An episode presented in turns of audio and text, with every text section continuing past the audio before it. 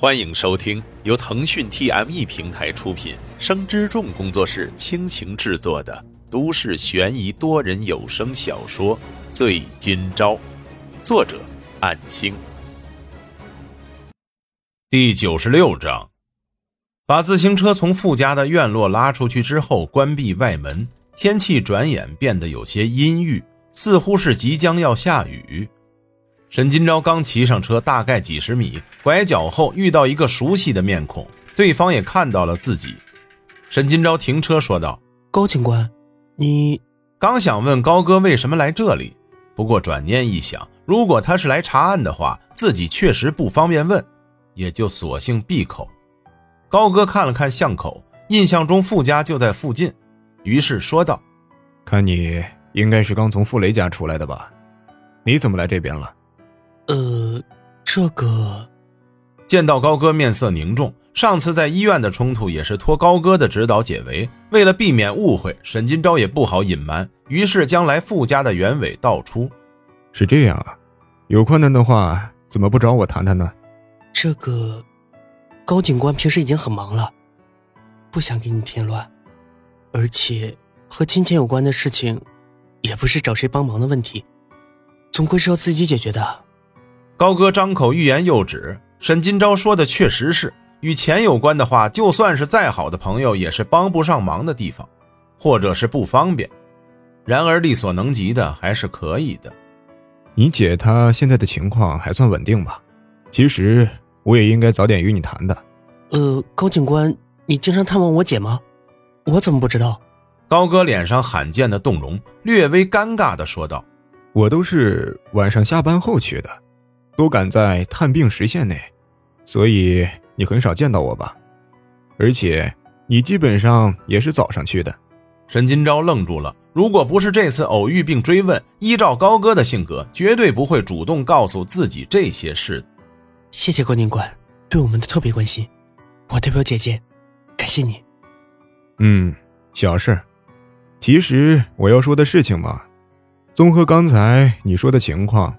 我不是针对医院的护理收费是否合理，只是我知道有一些热心人士专门做这方面的工作。高哥把医院里专门代理探病的、收费不高的半职业存在告知沈金钊。这些人是专门代替家庭成员较少、时间少、不方便日常看护病患的家庭而设立的小组织群体，基本都是一些上了年纪的大爷大妈，而且与医院的关系也不错。属于默许的可委托代为照顾病患的范围，这不就是保姆性质吗？沈金钊疑惑道。高哥也有自己的为难，毕竟这也是听说，而且确实亲眼见到的。嗯，算是的。不过如果要请专人保姆的话，费用不菲，具体的我不太方便。这方面你可以到医院去多了解一下。或许暂时只能帮你到这儿吧。沈金钊似乎看到了一丝曙光，急忙跨上自行车，高兴地说道：“谢谢高警官，我我这就去了解一番。”高哥点点头，看着迅速骑车离去的沈金钊背影，也是赞许和宽慰。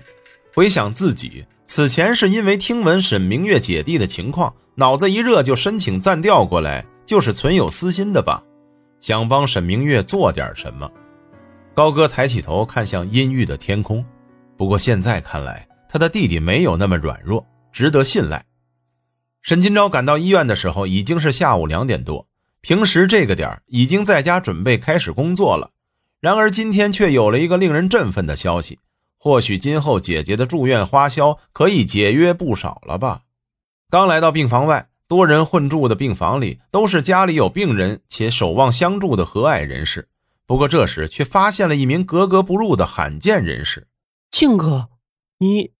正在和别的病床上的病人亲友攀谈的唐明镜转身：“哎，小张，你今天下午怎么也来了？呃，平时我都是中午抽空来的。刚才和这位阿姨多聊了一会儿。”沈金钊顿时意识到，原来自己并不是那么孤独的。姐姐的安全程度比想象中的要好得多。原来唐明镜和高哥都会在不同的时间经常照看姐姐。发现了这个事实，打心底升起一股暖意。两个人走出病房，在人少的长廊椅子上坐下。一身正装西服的唐明镜翘起腿，从口袋取出咖啡色太阳眼镜戴上，而沈金钊则是压低了帽檐。有人路过时，则优先的沉默。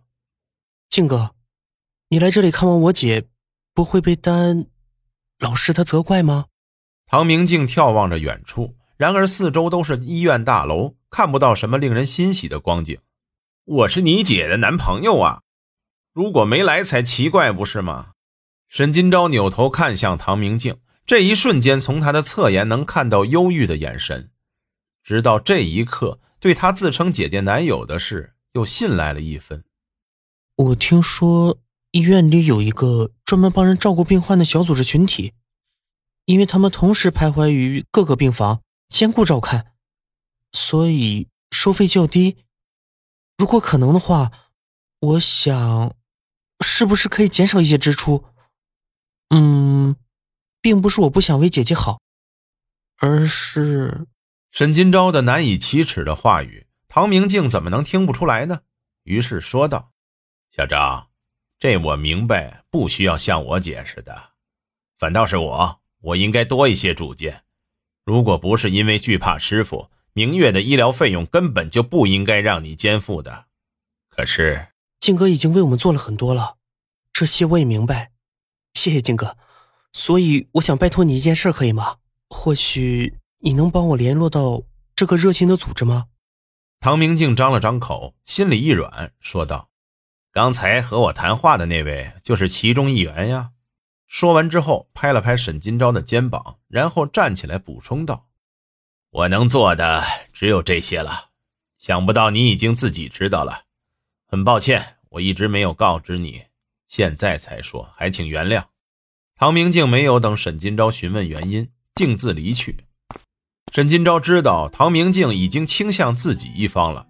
从摄像头的监视感消失之后，到刚才他本可以不告诉自己，令自己为了找到相关人员多费一番周折的，可是他却等同于背叛了丹秋生的命令了吧？回到病房里之后，刚才和唐明镜聊天的那位李大妈，只是像平常那样打招呼、点点头之类。姐姐换到这边的病房也有一些时日，见过的面也是频繁，可是她并没有主动找自己说起过热心组织相关的事宜。